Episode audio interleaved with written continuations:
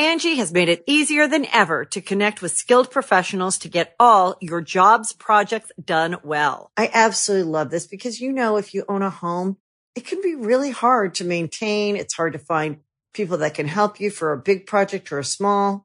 Well, whether it's in everyday maintenance and repairs or making dream projects a reality, it can be hard just to know where to start. But now all you need to do is Angie that and find a skilled local pro who will deliver the quality and expertise you need. Angie has over 20 years of home service experience, and they've combined it with new tools to simplify the whole process. Bring them your project online or with the Angie app, answer a few questions, and Angie can handle the rest from start to finish, or help you compare quotes from multiple pros and connect instantly, which means you can take care of just about any home project in just a few taps. Because when it comes to getting the most out of your home, you can do this when you Angie that. Download the free Angie mobile app today or visit Angie.com. That's ANGI.com.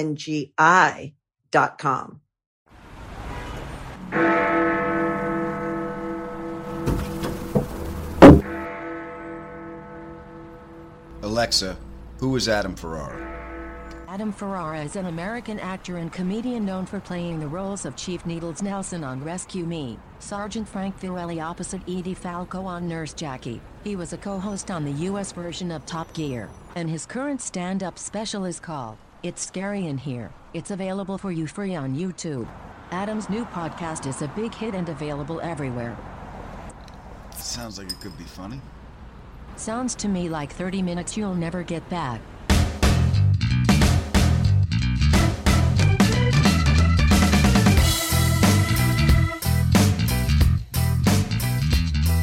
All right, now we're all here. We can start the show. We got a great show for you this week. My guest in the ADD interview, I am very excited about this man. He is a legendary television director. Just some of the shows he did was Taxi, Cheers, Friends, Will and Grace, The Big Bang Theory. It is James Burrows. Oh, yeah. Well, we're not messing around. Wow. As a matter of fact, you're underdressed for this show, okay? I definitely am. Those are only like, I don't know, the greatest TV shows of all time. Absolutely. Wow. And we want to welcome everyone from our Talk to Me Tuesday family. That's our conversation we have every week, 9 o'clock Eastern, 6 p.m. Pacific. Go to our website, click the link, join the conversation. And our superfan shout-out is for Sophia. Say hi to Sophia. Hey, Sophia. Sophia, how you doing?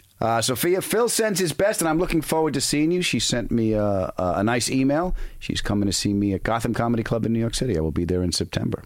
And I want to thank everybody who came out to Off the Hook Comedy Club in Naples. I had a great time this weekend. It was a last-minute thing, and I was so pleased to go back and see all my friends over there. It was a lot of fun. So I had to fly last minute, so I had to get an airline ticket. So I want to thank JetBlue for driving the plane and the price right up my ass. That was nice. In your culo. And the website was down, so I couldn't even do it online. I got screwed over the phone. Thank you for calling JetBlue. To book a new reservation, press 1. Your estimated wait time is 122 minutes. Yeah.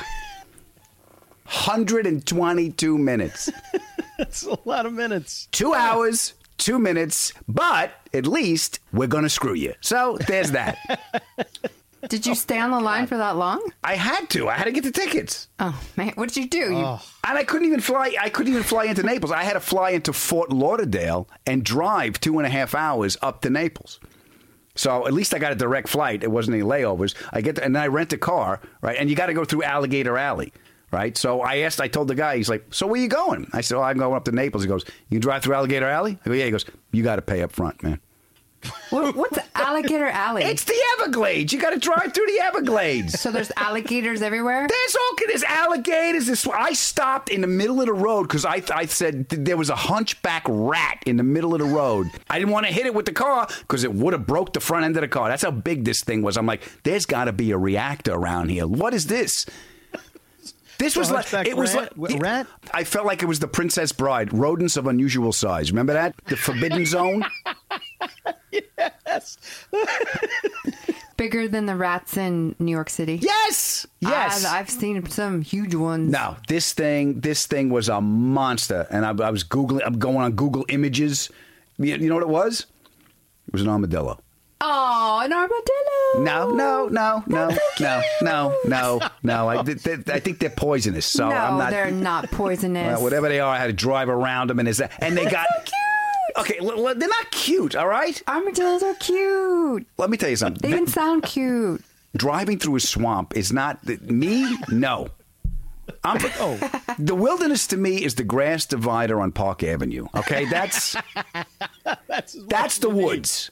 The Everglades is like the mother of all swamps. And you got to be happy that you didn't see any of the Burmese pythons that occupy that place. Yeah, don't think I didn't think of that. They got these pythons down there. Be fun to have around a trailer. Nope. Then they got to move. They let them loose, and now they're like miles long. They swallow pickup trucks. My friend had a python. Yeah, and kept it in a cage. And let me hold it. Uh-huh. And it's really soft, but yeah. You don't want to be left alone with where's python. Your friend now? He's dead. He's dead. He was killed by the python. People have them as pets. If you're into that, If you're a weed dealer. Every time I went down to the basement, there was always time for the snake to be fed. There was always a snake. Yeah, you're just in time. We're going to feed the snake. No, I'm not just in time. Can I get a nickel bag to stop the screaming in my head? That's all I'm here for. Can I just make a suggestion? What? Just go through Alligator Alley and don't stop. I didn't stop. What do you think? I stopped? I didn't stop. You said you stopped. No, the armadillo. I was in a standoff with an armadillo. Oh, you mean you didn't want to hit it? I didn't want to hit it. Oh, that's nice, Adam. What nice? It would have ruined the front end of the car, and I'm stuck there. You hit the armadillo. That's how they work in teams. You hit the armadillo, then the pythons come out, and they swallow you. They swallow you and the rent-a-car. Uh-huh. Yeah, that's the whole game. Yeah, he was working as a team member with those guys. You can't stop for that. And my cell phone, I almost called my wife. Stay on the phone with me. Do not get off the phone with me. Tell me all about Sex in the City. Tell me, I don't care. Just keep talking to me. But I couldn't get a cell signal. I'm like, this is it. Oh, I'm going to see Jim Morrison hitchhiking with a machete, and that's it. Well, at least you could use the machete to kill the...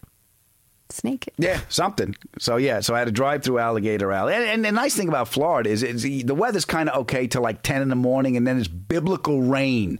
Just for 10 minutes, the sky's open on one side of the street, and then please send the humidity back and aim it at my crotch, please. Everything I had was stuck to everything else I had. Mm-hmm. Florida in August. Oh, try and keep me away. It's a little TMI, Adam. No, it's TMH. It's too much humidity. That's what it is. It's TMA. Yeah. Too much Adam. Too much Adam, yeah. Anyway, but it was a good time. I really enjoyed going back and seeing my friends. The shows were great, so I want to thank everybody that came out. And I did the interview with Jim Burrows from Florida. And in the middle of the interview, lightning struck. I'm not kidding. Yeah. Wow. Lightning struck in the middle of the interview. We got disconnected, and we had to come back. So in the middle of it, you're going to hear, what happened? That's what happened.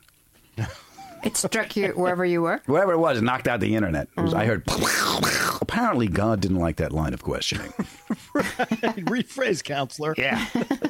So then we come back into that. But I thought of you, Stern, because I know you're a big Andy Kaufman fan. Yes. And I asked him to tell the story about Tony Clifton. Honey, Tony Clifton was Andy Kaufman's alter ego. Yeah, I don't know too much about Andy Kaufman, except for he was on Taxi. Yeah, and he and Jim tells a great story about Andy being on Taxi. Was this the Tony Clifton appearance on Taxi, like that whole thing? Was Burroughs part of that? Yeah. Oh, my God. That's got to be the crit. Oh, I know the story. I know you do. Somebody that was part of it. Oh, my God. Yeah. This is going to be phenomenal. Yeah. That's great. I thought of you. I was like, that's great. And then the lightning struck. I go, I'll probably never see him again. This is it. This is how it ends. That's probably from Kaufman. Be like, watch this prank. Yeah. But I really enjoyed talking to James again. I haven't spoken to him for a while. So you guys listen to this, and we will see you on the other side.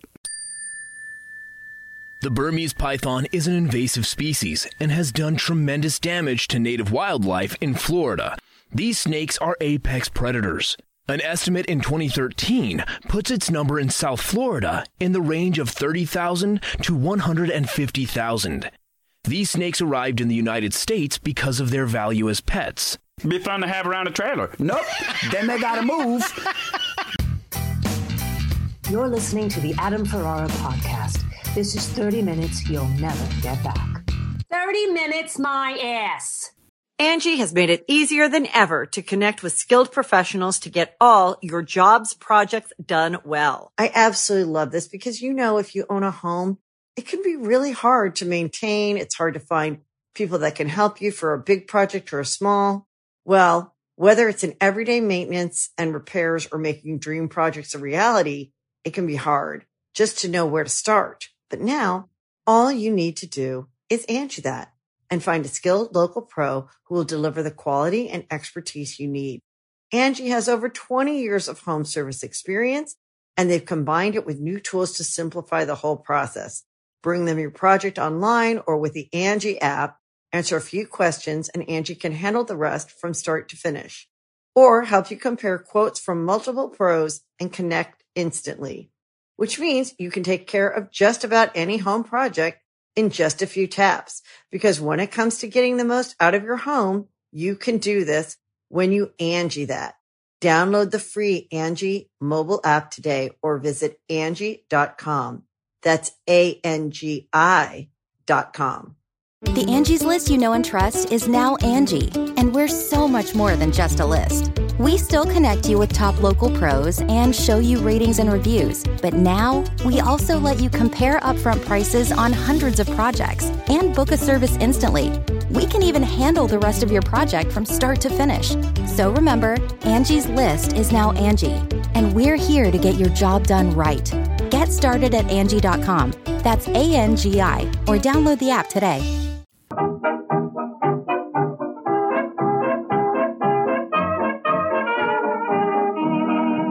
I would like to make you laugh, and if you come see me, I will do just that. Thursday, August 25th, I will be at the theater in Reno, Nevada.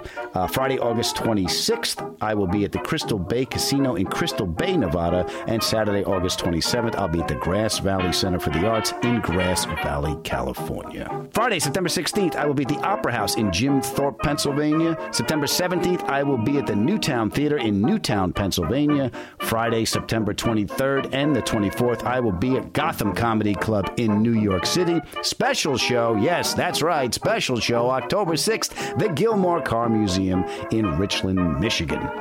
October 7th through the 9th, I will be at the Chicago Improv in Schaumburg, Illinois. October 14th and 15th, I will be at the Arlington Draft House in Arlington, Virginia. And October 20th through the 22nd, I will be at the Comic Roadhouse in Uncasville, Connecticut at the Mohegan Sun Casino. As always, if you can make any of these dates, please come up after the show, because I want to thank you. I want to thank you for all the love and support you've shown me and this podcast. All right, go on. Get out of here. ADHD, it's not just for kids.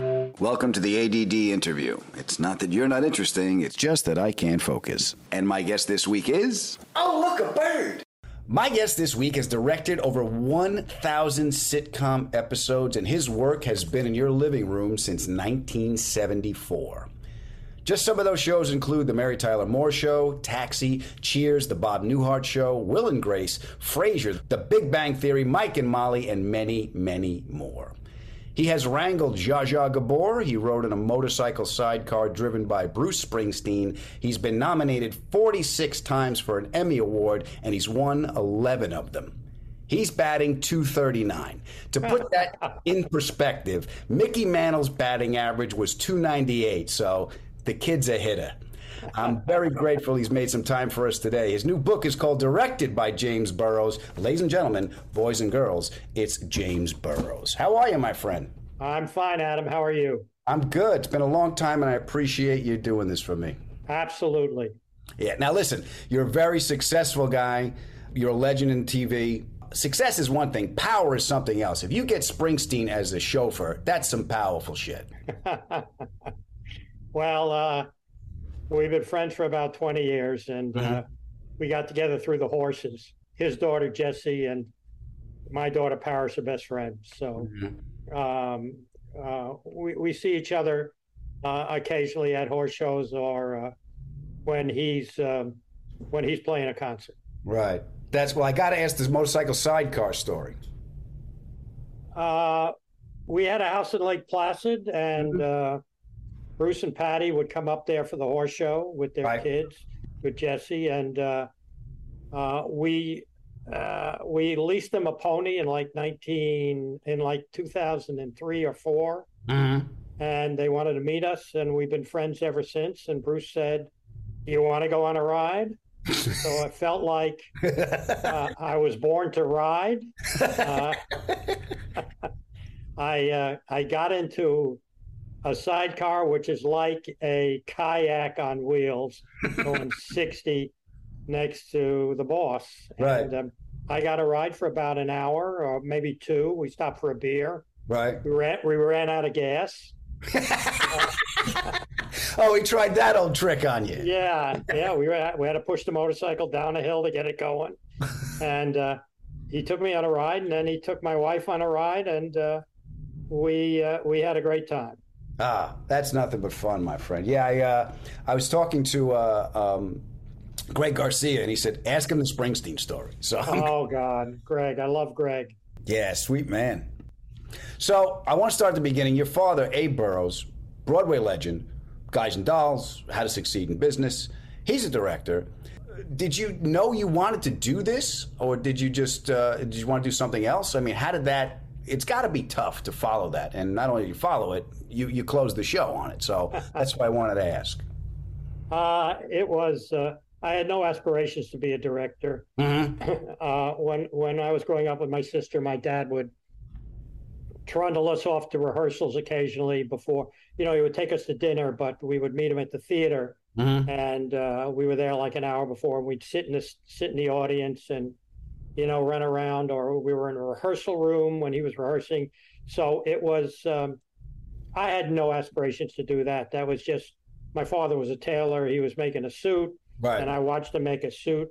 And then I was a government major at college, mm-hmm. at Oberlin College. My thesis was on gerrymandering, one of the, comics' favorite words. and the Vietnam War was happening, and not a lot of guys wanted to do that, you know. So I went to the Yale School of Drama for 3 years.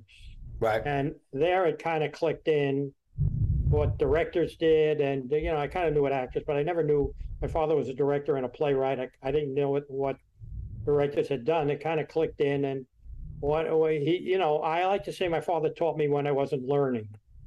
And so after that, after Yale, I had to take a physical. I failed. I was too funny, I guess. I don't remember. And then I started getting jobs. I got a job driving a truck in a dinner theater, and directing in Summerstock, and stage managing on Broadway, and one thing led to another. Yeah. And while you were doing that, you're watching the Mary Tyler Moore show, and didn't you work on a play with Mary Tyler Moore? Yes. My dad did a musical, ill-fated musical, based on Breakfast at Tiffany's. Mm-hmm. It starred Richard Chamberlain and Mary Tyler Moore. Dr. Kildare and Laura Petrie mm-hmm. were the stars of the show, and they had never really been on Broadway.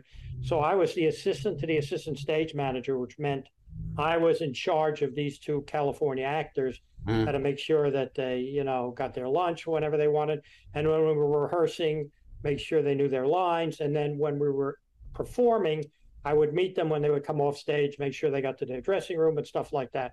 Right. So I was, and then my father was unceremoniously fired from the show, and they brought in another writer, another director, and I said to my dad, "Can I stay on the Titanic?" And he said, "Absolutely." So I stayed there, and we had gone out of town with my father's version of the show, which was okay. I mean, people wanted to see Mary and Richard. Mm-hmm. So when it was rewritten, it was horrible. We played 4 previews in New York, and the audience hooted us off the stage. They would talk back. At one point, Dick Chamberlain said, "I'll write a better story," and somebody from the audience says, "Why don't you write a better play?" And so Mary would come off stage and collapse into my arms, crying, because she was booed. Yeah. It wasn't her fault. So it was a traumatic experience for her. And I was there every night, and they closed the show after four previews, and we had a wake. In the wake, I took her to Sardi's, which is the famous restaurant on Broadway, and I sat there till her husband, Grant Tinker, who ran MTM, showed up. He flew in from California, and so Mary and I had this bond. And so when I was directing Summerstock in the early 70s, I saw the Mary Tyler Moore show. And I saw that they were a live show in front of an audience of 25 minutes. And I was doing every week a 2-hour show in a week in front of a live audience. So I wrote her a letter. I said, I think I can do that. And they brought me out to do one show. That's great. Did you have to like shadow somebody? Or they just I did. I shadowed Jay Sandridge, who was the preeminent director of the Mary Tyler Moore show and Cosby and Soap. And it's just a wonderful, my dear friend who unfortunately passed away last year. Right. And so I watched him to learn the technical stuff because I knew how to talk to actors. Right. And I knew what was funny. You can't learn that, but you can learn the technical stuff. So I shadowed for about 4 or 5 months, and then they gave me a shot.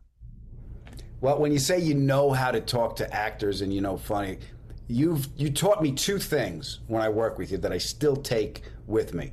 One is the speed through. In the makeup trailer, the whole cast gets together and you just say your stuff really fast. It just, right. It really just, it kind of puts the grout between the tiles, you know, for me. Yeah. And the second thing you taught me is if I trust the director, I'll take a chance. And I'll tell you this, we were on Caroline in the City. There was a scene we did where I got to ride a coffin out. Amy Peets, the actor, is she's pushing me out on a coffin. I'm riding on a coffin. We do the first take. It gets a so-so laugh. You're standing in front of the cameras, in front of the whole audience, and you just went, all right, we're going again. Adam, make me laugh.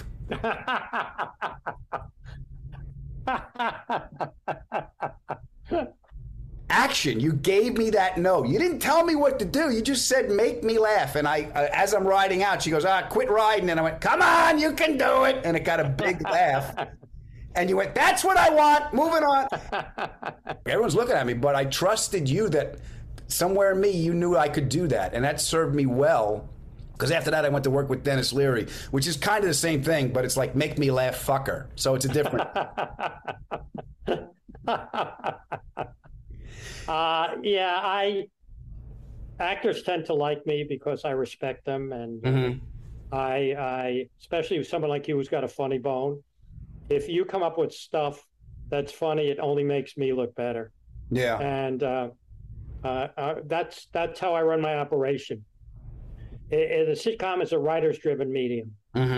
They write the shows, they cast the shows, they cut the shows. They look at costumes, they do everything. So, you know, an actor feels most of the time like they're parodying the writer's words.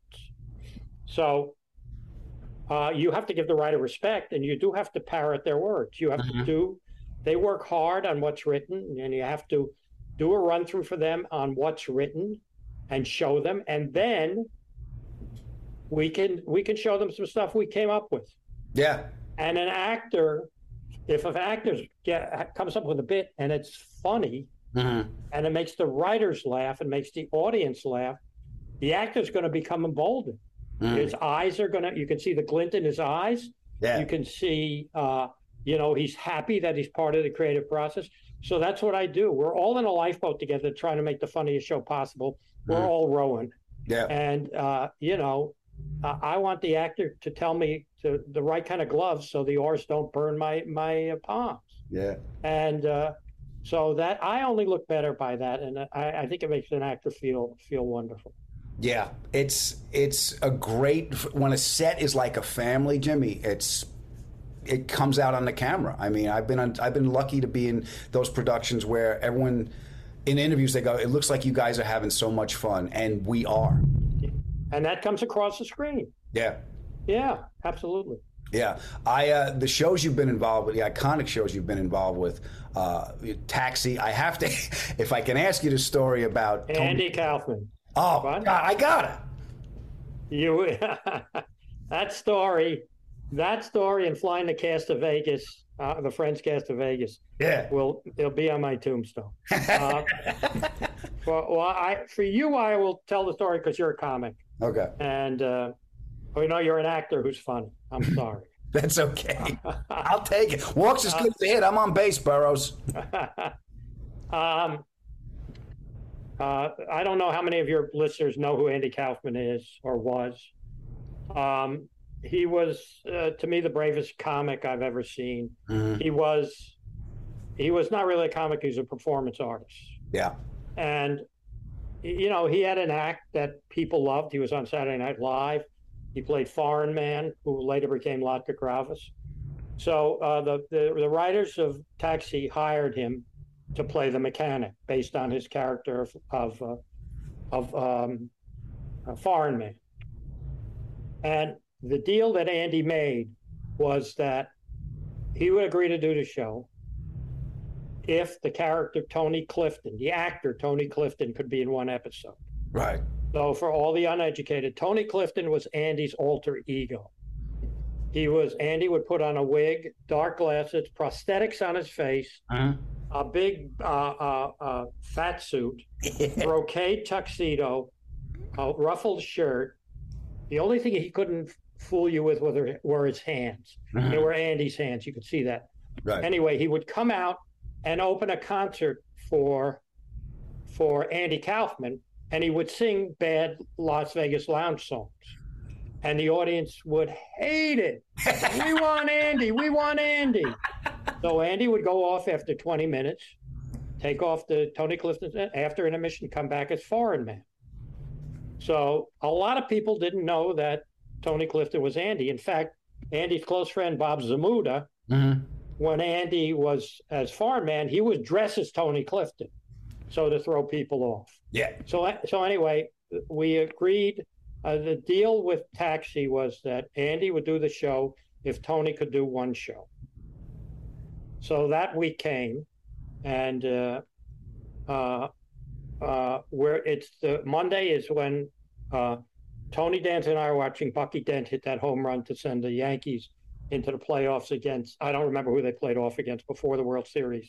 Yeah, that same game. The season ended in a tie that year. Right. Yeah. So it was not to get into the World Series, to get into the playoffs. Yeah. Yeah. So at 9 a.m., we're watching this. We're in the prop room. The prop room door opens, and in comes Tony Clifton. Where the fuck are you guys? I'm ready to rehearse. And he's smoking. Okay. Andy Kaufman had day-night reversal. When he was normal, he wouldn't come in till 1 o'clock. So at 9 a.m., here comes Andy as Tony. So I start to work, and I do. He's playing as Andy's dressed as Tony, playing Louis De Palma's brother. Mm-hmm. Okay, so it's too difficult. It's not, he's not acting. He's performing with Danny DeVito and everything like that. So he's just. It's not going to work. I call Ed Weinberger. Ed comes down. I show him a scene. He says, okay. We go back up to the office. We call George Shapiro, who was then Andy's manager, the late George Shapiro. And we'll have to, we say we have to fire Tony. And George says, Andy's not going to be happy. Mm. And so George calls back in an hour and says, you can fire Tony Clifton, but he has to be fired in front of the entire cast on stage with a prostitute on each knee. He's got demands to be fired. So the next day comes, and we're ready for this. We're ready for it. I start rehearsing. I don't remember what scene I did, but everybody knows what's coming. And Ed comes down and says to Tony Clifton, you're fired. And Tony says, I'm not leaving. You're fired. I'm not leaving. You're fired. Get up. No, you're fired. No. So I'm watching Against the Stands. Right. I'm watching with Judd Hirsch, myself, Tony Danza, and Jeff Conaway. Mm-hmm.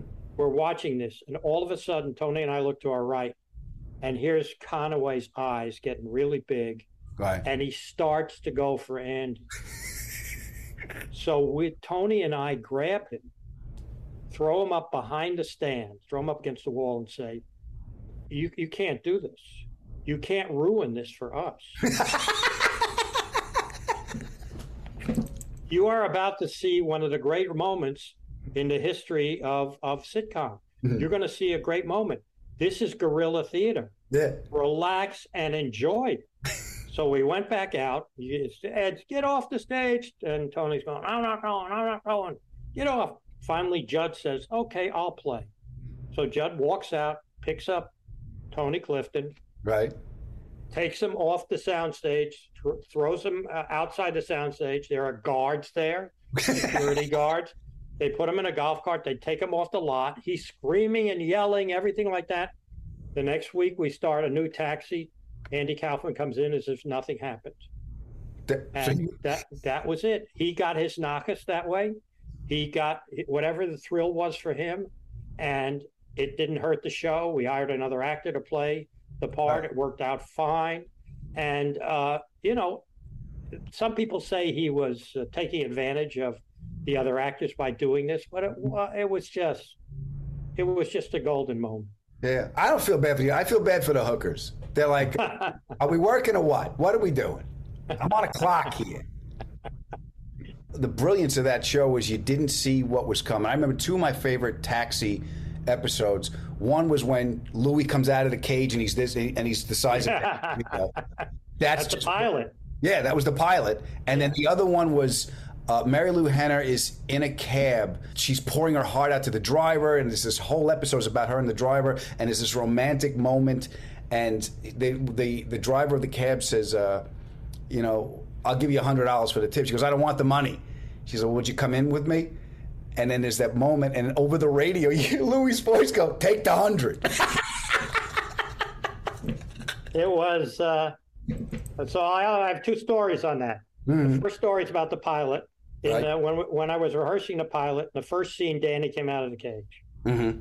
And after that scene, after I ran that scene for the writers, they all said, no, you can't bring Louis out in the first scene. You have to see how mean he is and then bring him out later in the show. The other thing, the driver of the cab happened to be Tom Selleck. Mm-hmm. Handsome man. And it was, they were going to, Mary Lou was driving him. He started in the back seat. He ended in the front seat. And he offered her to come in. And once he was out of the cab, Louis said, you should have taken the 100. Yeah, it was just brilliant. I know. Just, I mean, I remember I was a kid when I saw it in reruns. I was a kid and I just went, that's brilliant. I would fall in love with sitcom. It was a world that I couldn't wait to get home and get into. And when I was a kid, you had the reruns like at 7:00 at night and stuff. So I could visit these worlds. And then when Cheers came out, that was a bar I wanted just to be in. I mean, it was, I wanted to see Norm come in. That was his entrance. That's the greatest blocking an actor could ever ask for. Norm's entrance is the greatest blocking you could ask for. Okay, so here's a little known fact, and I may talk about it in the book. Mm-hmm. I would normally, if Diane Chambers hadn't come in the bar first and was sitting on the corner mm-hmm. where she was sitting, I would have put George there. I would have put Norm there. Mm-hmm. But because she was sitting there waiting for her boyfriend to come back with the ring, I had to march him all the way across the bar, which is great because George Wentz's first line, Sam says, what do you know? He says, not enough, was never meant as a joke. Right. Never. It was just a throwaway. But because it was that character coming into the bar, you've never seen it before, waddling in, and he says, not enough. That laugh carried him all the way around the bar. So it became incumbent upon everybody, all the writers, to write normisms. Yeah. You know, and the normisms are, you can go on the internet and find a whole Instagram on nothing but normisms. They were incredible. Yeah. That's the stuff you did. It just, it's part of people's lives. When a show goes away, it's like party is gone. My comfort is gone. Yeah, your pacifier. Yeah. Yeah, no. Frasier was like that for me. Which one? Sorry. Frasier was like that for me. Yeah, I know, but You got to end them, and nobody's happy when you end them. Yeah. You know? You did something on Frasier. Was it your idea to put the duct tape on the chair? It was. Fucking brilliant. Only because I had duct tape on my phone. We had it on the chair. You know, if you watch the show, Frasier's dad, it doesn't fit. The representation of the chair is like Archie's chair, but the duct tape on it drove him insane. The chair drove him insane, and then the duct tape just turned the knife. And I'm like, that's fucking brilliant. That joke and the joke was, and I can quote this joke because I thought I fell out of the chair laughing. It was when Frasier slept with the piano teacher when he was a kid. Yeah. But the joke was, well, I was going to school while Frasier was getting his Rachmaninoffs. I'm like, oh, that's fucking brilliant.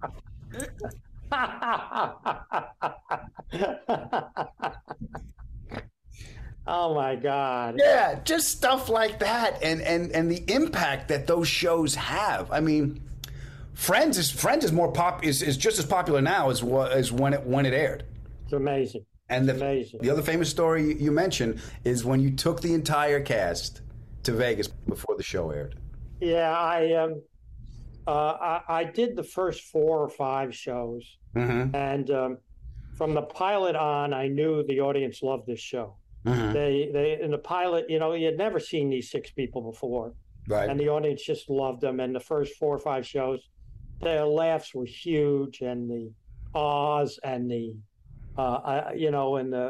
feelings for Ross and Rachel, you know. So I knew that there was something special about the show. Mm. So I asked the Warner Brothers people if they'd give me the Warner's plane to take the 6 kids to Vegas for dinner. Right. And they, they said, sure. I'm sure they were not happy about it. But anyway, we went up, we had dinner at Spago in Caesar's Palace. There were 6, 7 of us. The 6 kids sat down, and I said to them, you know, I can't do all the shows, although I would love to, because I have my own production company. I have 2 shows on the air that I have to direct. But I'm telling you, this show is special. And this evening, when you walk through the casino and you're here in this restaurant, is your last shot at anonymity. You will never be able to do that again without being hounded. And they're going, yeah. Mm-hmm. And nobody had any money, so I had some money, and they all wrote me checks for gambling money, and I cashed them. I should have saved them and posted them. But I was right. I was prescient, or lucky. Yeah. Looking back, did they take it in? Oh, yeah. Yeah, because I was also saying to them, I can't do all the shows. So right. I talked to them about the self-confidence they had to have, mm-hmm, as actors, because I'd worked with them 5 weeks. I knew they were all talented. I knew they had wonderful ideas. And I said, when some other director comes in, please talk to them. You know, don't set up a wall between them. Talk to them. You're all creative. You all contribute bits to the show to make it funnier. Please continue to do that. So, you know, I call it trying to make them director-proof, but that's the wrong word. I just trying to give them self-confidence so that they don't lose the creative edge when somebody else comes in. Yeah, because the director changes every week. You know, on some shows, yeah. It's single camera. Yeah, you know, you talk about that confidence, taking it in, and having that confidence. I'm going to read a quote that somebody said to you. Looks like our investment in you has worked out. You remember that? Yeah, Mary Tyler Moore. Said that to you before you shot. Before I shot a show. Yeah. I was, the first episode I did was a Mary Tyler Moore show that was a C- script, mm-hmm, around the table. And I said to Grant Tinker, in a sea of Danish, I get a bagel. I literally said that to him. And I rehearsed with this intimidating cast. I played by the rules. I made suggestions where suggestions were needed. Mm-hmm. I tried to create some funny pieces of business. I invoked Chekhov in the last scene. And, you know, the show came out to be a C+ show. Right. But just before I shot it, on my way to the soundstage, I walked past Mary's trailer, and she came out of her trailer and she said to me, "Our investment in you has worked out." And I was just sky high. Yeah, so you took it in. I took it in. I was, my eyes were misty, and you know, that's, you know, that still sticks with me. So a monumental moment in my life. Yeah, I've had a few of those when a director has given me. The first show I ever did, first acting gig I ever got, was Flying Blind. I did the pilot. Yeah, you did the pilot, and you weren't in the pilot. I was not. I was a guest star. First acting gig I ever got, I was a guest star. Peter Bonners was directing it. Uh-huh. And I didn't, Jimmy, I didn't know what I was doing. You know, I was a comic, you know. All right, Adam, I need you to go camera left. Oh, okay. Oh, the other way. Ah, you're so funny. I was fucking serious, Jimmy. I didn't know what I was doing. So I did the first run through, and Peter comes over, and I'm starstruck. That's Jerry the Dentist. I know who that is. Oop. Did you freeze? I think you froze. Did I lose you? Did I lose you? There you go. Okay. Oh. Look at that. We're back. Okay. All right. For those of you following along at home, lightning, I just heard a big lightning clap and the internet went out, so now we're back. Apparently God didn't like that line of questioning, James. So I wanted to ask you about, Billy Gardell's a friend, and he told me to ask you about Gardell blocking. Yeah. Yeah, for those of you guys who don't know, blocking is where an actor's got to walk and just move so the cameras can pick him up. Yeah, well, so it looks like, you know, you're in a normal life, because when people, they don't just sit and talk, they get up and they move. Mm-hmm. Gardell blocking is, I start a scene with Billy on the couch. Right. And I end the scene with Billy on the couch. I've used it a few times. It's in my vernacular now. It's... I did it with Louis Mustillo, too, who was on Mike and Molly. Louis, right. You know, there are some people who are really funny sitting down. Yeah. And yeah. That's Gardell blocking. I love it, Jimmy. I love it. You know who's funny moving? Sean Hayes. Yeah. Oh, just as a runner, just when he just walks through a scene. Mm-hmm. Yeah. And that show seemed a little bit, that was... They were all like one person to me, you know? Well, there were four girls. Right. Yeah. And I like to say it was a fairy tale, literally and figuratively.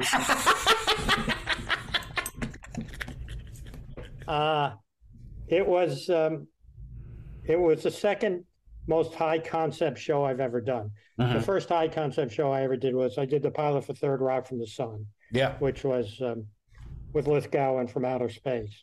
But Will and Grace is a heightened reality. Mm-hmm. Everybody plays, even Eric, who is the rational one, they play at a heightened level. Mm-hmm. And it's just, that's the nature of the beast. Yeah. And it worked on that show. The jokes were huge, huge on that show. Sean was funny moving. Messing was funny moving. Megan was funny sitting down and delivering with a martini in her hand. Mm-hmm. And Eric was always cooking. Yeah. He had his moves in the kitchen down to his lines. If a line changed, he had to reprogram himself to do that. But they were all in action. Mm-hmm. They didn't sit a lot in that show unless we got serious. Right. So it's just, that was... That more or less per page than any show I ever did. Yeah. And there's a story you tell about when you were carpooling, picking the kids up from school. Yeah. You were doing that show. I never did any show that proselytized or preached or anything like that. Uh-huh. I left that to Mr. Lear, who was a genius with shows like that. So when I read Will and Grace, it was a really funny script. Uh-huh. That just happened to have two gay characters. Right. So, well, I never thought it would have the effect it had. We never set out that way. Even Max and David never set out that way, who wrote it, Cohen and Muchnick. Mm-hmm. So after about the third year, I was driving carpool for my youngest, who was for my one of my middles, who was 13. Mm-hmm. And it was Thursday, and Will and Grace was on Thursday. So I would pick up the four kids, load them in the car, start driving to the school. And invariably, I would hear one of the 13-year-olds say, "What's on Will and Grace tonight?" And I knew that this show was reaching people before they had opinions about the gays. Yeah. And making them comfortable with them. Mm-hmm. And so I said to myself, wow, this is the first show that we ever preached. I never preached on any of my shows. I never, talked about abortion or equal rights or anything like that. It was always just to make you laugh. But this show seemed to have an effect of advancing the gay marriage and the acceptance of the LGBTQT community. Yeah, but Jimmy, it was more like, I think it was a byproduct. Not that it's not important, but the show was funny. The show was funny, and it was funny about people. It was, but that's why it was so effective. Yeah. Because, as I said, when I read it, it was a funny show that just happened to have two gay characters.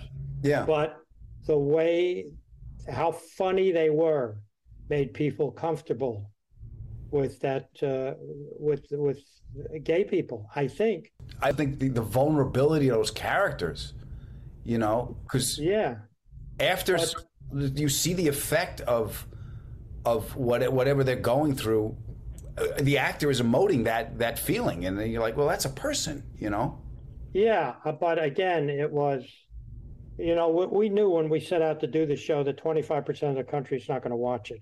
Mm-hmm. Because it's who's in the cast. Mm-hmm. And then it had complete unknowns. Mm-hmm. So we had to sneak into town. So when I told the network, please don't put us at 8 or 9 leading off an hour, put us after a show. Mm-hmm. So they did that, and it takes a while in television to get the word out. Movies is much easier. Television is, you got to run into a friend. Oh, I saw the show, movies. Oh, my God, I just saw this movie. So it took us a while, but we did, people started to watch us. And, we put a kiss at the end of at the pilot. There's a kiss between Eric and Deb at the pilot. Right.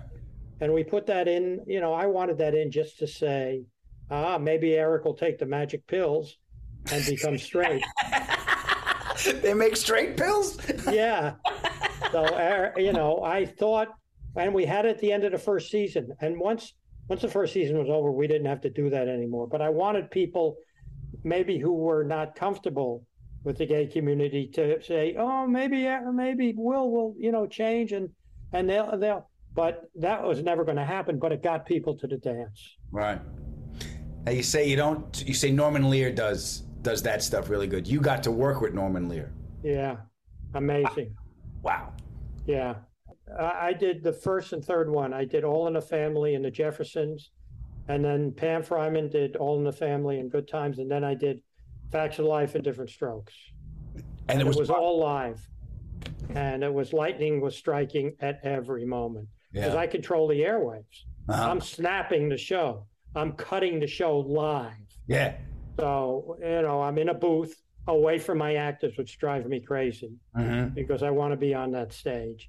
But, I'm in that booth controlling when the cuts come because I know there's going to be laughs and I don't want the cuts coming too soon. So I had a ball, and it's, one of the rare times in my work now that I get to work with somebody older than me. And Norman turned 100. Yeah. Yeah, I saw it at times. Yeah, amazing. How was that? Were you intimidated at all? No. No? No, because I did a pilot with Norman about 30 years ago that didn't go. But on Cheers, the first fan letter we got was from Norman Lear. Wow. He wrote a letter to me saying how much he loved the work. And Glenn Less and I, the Charles brothers and I, went to lunch with him at the Brown Derby, where he flattered us beyond belief. Wow, that's a home run, baby. Mm-hmm. That's and is that story in the book? I think so. Yeah, the book. Eddie Friefeld's a friend of mine. Oh, Sweet, delightful man. Human being, isn't he? Big fan of comedy. Glad he is on the planet, man. He's a really, really, really good guy. And I want to ask you, what made you want to do the book? I think it's my wife's provocation. Mm-hmm. She, you know, I've been telling these stories mm-hmm. for years, and you know, unfortunately, when we go with a couple, a new couple, something like that, I tell them, and my wife's heard them. Right. So yeah. She says, please go write a book. And then COVID-19 hit. Right. And she said, if you don't call your agent, I will. Mm. So I called my agent, and he put me in touch with Eddie. And we talked for about a year and a half. And I just talked, and he crafted it. And I'm eternally grateful to him. Yeah. Yeah, he is a great, to steward this ship. He's a guy that knows the importance of your work and yeah. and what it means to people. And so do I. I mean, I, as a guy falling in love with the sitcom format, getting a chance to, it was like when I was a kid buying an album. I would read the liner notes. I knew who the drunk was. I found out, you know, all the stuff. I knew everything. So when I got a chance to work with you, I tried to play it cool. I really did. And but it was a big moment to get an invitation into that world. And I was there. I saw your 60 Minutes interview you did with Mike Wallace, and I was on the set of Caroline in the City when they shot the testimonial. So I was sitting there, and I remember, and you were there, and they were talking about you, and you were like, all right, knock it off, enough. But it's important, and I wanted to say this to you before. There's an air of kindness you have. When I got a chance to work with you, I noticed that. I also noticed the power that you have in this industry, and to maintain that kindness when that power is available to you is a strong test of one's character. And well, I appreciate that. I learned kindness from my dad. You get more, you get more laughs with honey than you do with vinegar. So it's just, I can't abide a martinet who says, do it my way. Mm-hmm. You know, there are a lot of successful people who do that. You know, who do that. I just can't do that. To me, it's a collaborative effort. I want people to like me, and I care about everybody being successful, not me being successful. Yeah. Well, I am glad that I got a chance to play with you, Jimmy. Thank you. I appreciate that, and you know, talk to the special effects man about the lightning. I think it came too soon, didn't it? Isn't it supposed to come now? Yeah. And I'm like, shit, is this it? Is this how I'm going out? Friggin' hotel room in Florida. This is how it ends. Jimmy, best to you and your family. Stay well, stay safe. I hope we get to laugh again together soon. I hope so. Good luck on your show tonight. Thank you, brother. Take care. You can host the best backyard barbecue when you find a professional on Angie to make your backyard the best around. Connect with skilled professionals to get all your home projects done well. Inside to outside, repairs to renovations. Get started on the Angie app or visit Angie.com today. You can do this when you Angie that. My name is Jimmy Burrows, and that was 30 minutes I will truly never get back. That was so much fun for me. What a legendary life. Yeah, isn't that great? Yeah. Yeah, great guy. But seriously, you guys had to bring up Bucky Dent? What are you trying to do to me, man? Okay. It was 1978. Let it go. All right? It was a single game. It was like the only home run he ever got. It just cleared the Green Monster. Would you please let it go? I remember it, yeah. Is that what you were talking about? They were listening when Andy Kaufman came in? Yeah, they were watching the game, and Tony Clifton came in. Yeah. What? You know what? Going in, I didn't know much about Andy Kaufman. Mm-hmm. He was there to annoy you until you found it funny. And a lot of people think that he's still alive. Dead! I know. I read this forum. Yeah? And yeah, they said that he went into hiding. No. You know how he died? Why? Python in the Everglades. Mm. They got him in a rent-a-car. Oh my gosh, yeah. What an amazing person. Yeah. And it was like so funny when they said, when the other guy was taking him seriously, and he said, "Don't ruin it for us." Yeah. Yeah, Jeff Conaway was like, "I'm going to kill this son of a bitch." Like to, no.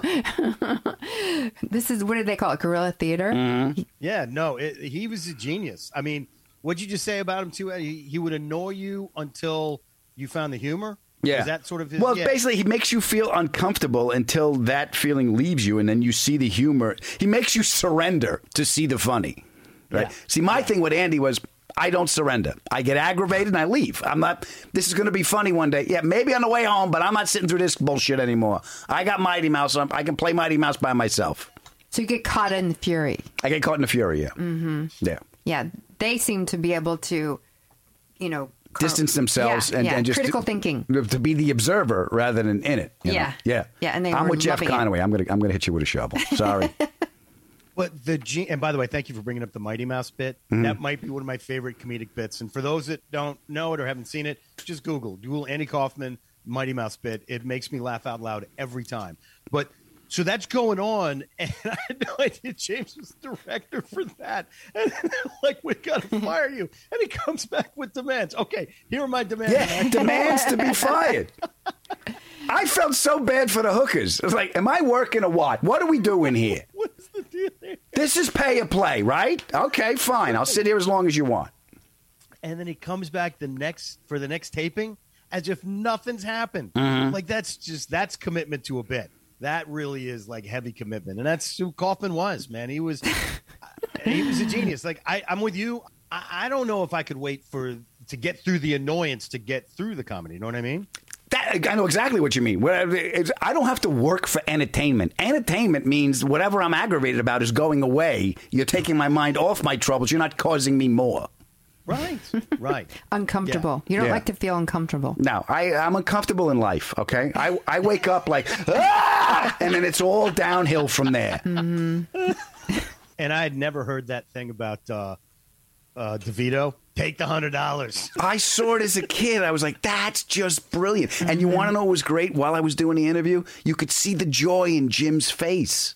Oh, that's great. You could see, like, every time I brought up something that movie as a kid, he was so happy. Mm-hmm. And when I got a chance to work with him, that's, you know, that's what I took away from it. I took away the fact that he called you funny. He did. And coming from him, that means a lot. Yeah, and you know what? He's right.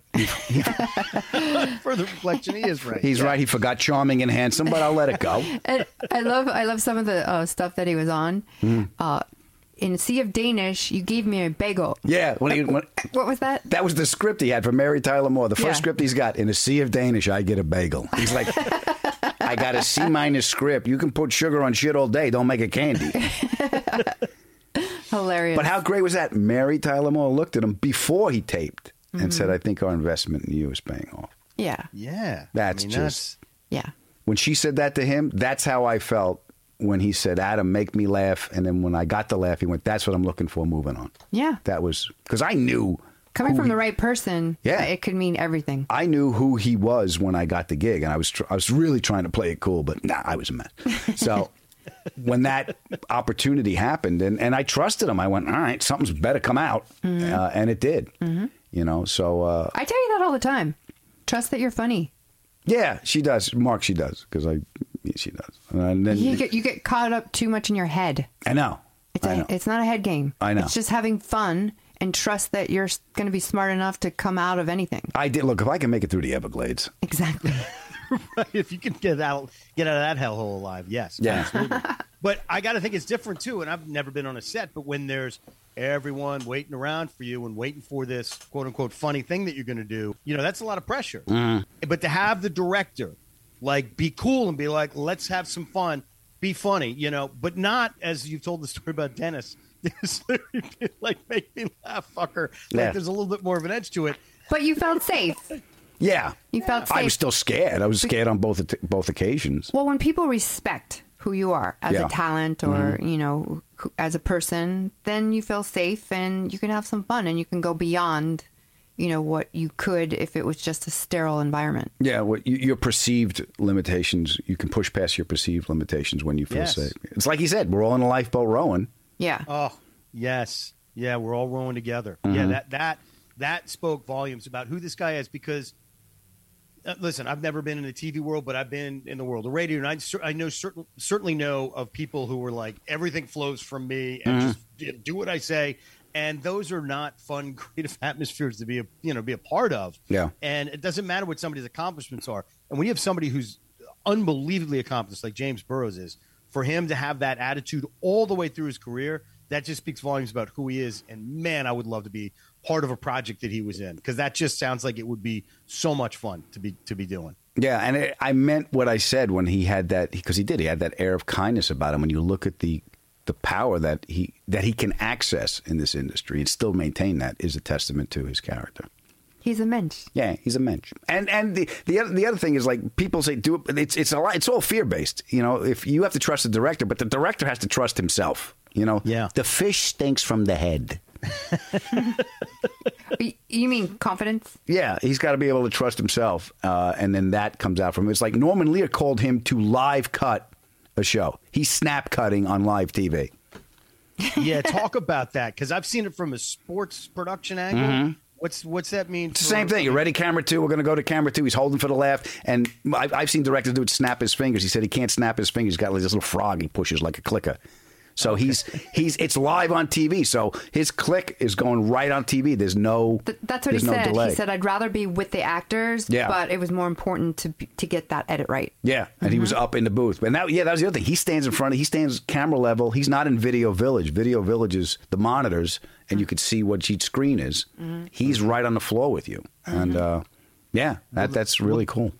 Well, that's got to be good for him. I mean, I would think to like get a sense of what the feeling is on the floor and with the actors. And if you're in a booth, you're sort of removed from all that. But for a live show, yeah, you got to have your finger on the pulse of all of that to get those beats right and capture those moments and do those cuts before the energy fades from that shot, I would think. Yeah, well, it's a play. You're not doing a live show as much as you're doing a play. There is no second take. You know, that's right. That's it. That's the way it's going out. You know, it's like Norm's entrance on Cheers was a happy accident that happened in rehearsal, because that's where he put Shelley Long, you know? Mm-hmm. So he's like, oh, and the line got a laugh. It wasn't supposed to get a laugh. And the laugh carried him all the way till he sat down. So now the writers are like, we got to write one of these every friggin' week now. Yeah. And wasn't that cool to hear how that came about? Mm-hmm. I mean, that was one of the staples of the show. One of my favorite lines from any show ever. Norm, how you doing? It's a dog-eat-dog world, and I'm wearing Milk-Bone underwear. I mean, constantly. It was such a staple of that show, and the fact that wasn't even done on purpose, it just sort of like, oh, as you said, a happy accident. You're like, oh, yeah, let's just roll with this. Yeah, this is a cool new wrinkle. Yeah. And it was great. And to the point, what's the name of the actor? George Wendt. George Wendt, probably wherever he went. Yeah. Norm! Yeah.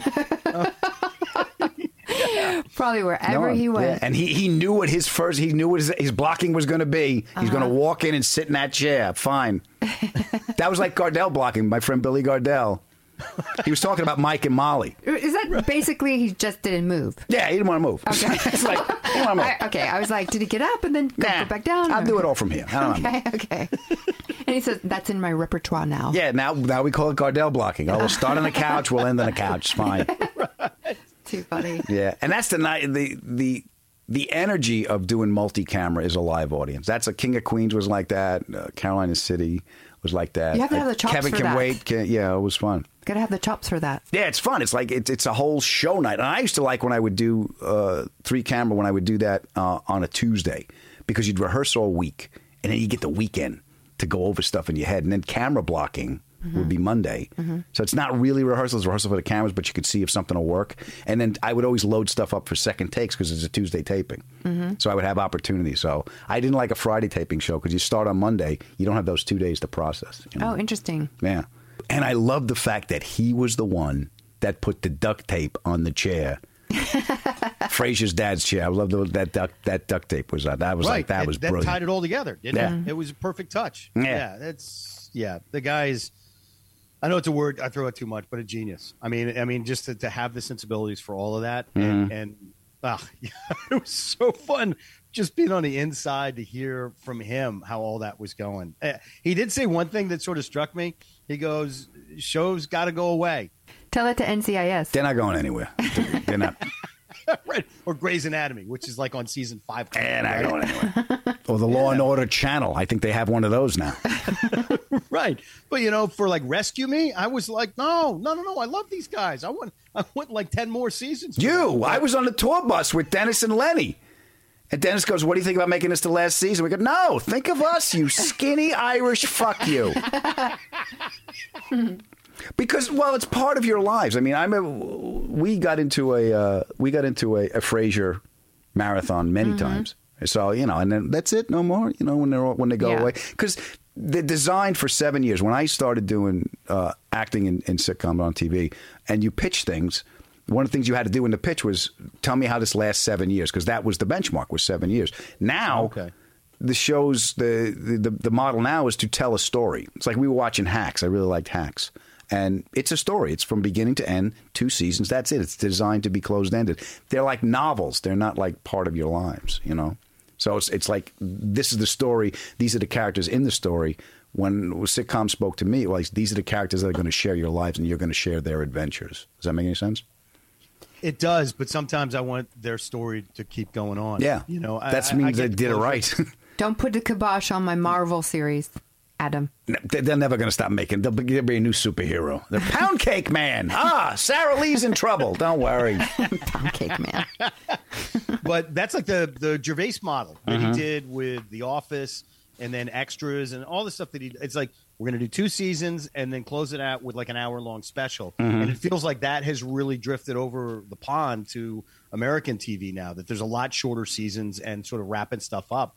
And when you guys, and I mean you know, actors and writers and directors, when you guys create those great shows, like, it impacts regular folk like me. And we're like, man, we just know. We love these characters, and I want that story to continue on. So it is. Hello, Comic-Con.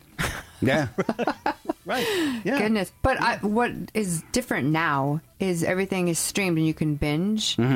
But then everything takes so much longer to come back. I know. Like, I've been waiting for The Mandalorian to come back forever. I know, honey. Your estimated wait time is 122 minutes. I want to thank the legendary James Burrows. That. I know. It stinks. Isn't that terrible? Yeah. I want to thank the legendary James Burrows for being my guest. It was a real treat for me. I hope you guys enjoyed it. And pick up his book, directed by James Burrows, written by James and my pal, Eddie Friedfeld. And if they want to get a hold of us, where do they go? TheAdamFerrara@gmail.com. Thank you guys so much. Check out my tour dates. I hope you can make it live. Sophia, I will see you at Gotham Comedy Club. I want to thank everybody that came out to Off the Hook. I got a couple of coming up in Pennsylvania. Check my website for tour dates. And if you get a chance to leave us a review, that helps us with our friend, Mr. Algorithm. And thank you, Sue and Imelda. Yes. Special shout out. Special shout out to Sue and Imelda. And remember, brothers and sisters, we are all in this lifeboat together. So let's all do our part in row to help each other out. Yeah, no slacking. No slacking. Amen. And please remember that life is hard, so you take it easy on yourself. The pod has ended. Go in peace. The wilderness to me is the grass divider on Park Avenue. Okay, that's the woods. Oh, Adam, you are a dazzling urbanite lost in a rural setting. Angie has made it easier than ever to connect with skilled professionals to get all your jobs projects done well. I absolutely love this because, you know, if you own a home, it can be really hard to maintain. It's hard to find people that can help you for a big project or a small. Well, whether it's in everyday maintenance and repairs or making dream projects a reality, it can be hard just to know where to start. But now all you need to do is Angie that and find a skilled local pro who will deliver the quality and expertise you need. Angie has over 20 years of home service experience, and they've combined it with new tools to simplify the whole process. Bring them your project online or with the Angie app. Answer a few questions, and Angie can handle the rest from start to finish, or help you compare quotes from multiple pros and connect instantly, which means you can take care of just about any home project in just a few taps. Because when it comes to getting the most out of your home, you can do this when you Angie that. Download the free Angie mobile app today or visit Angie.com. That's ANGI.com.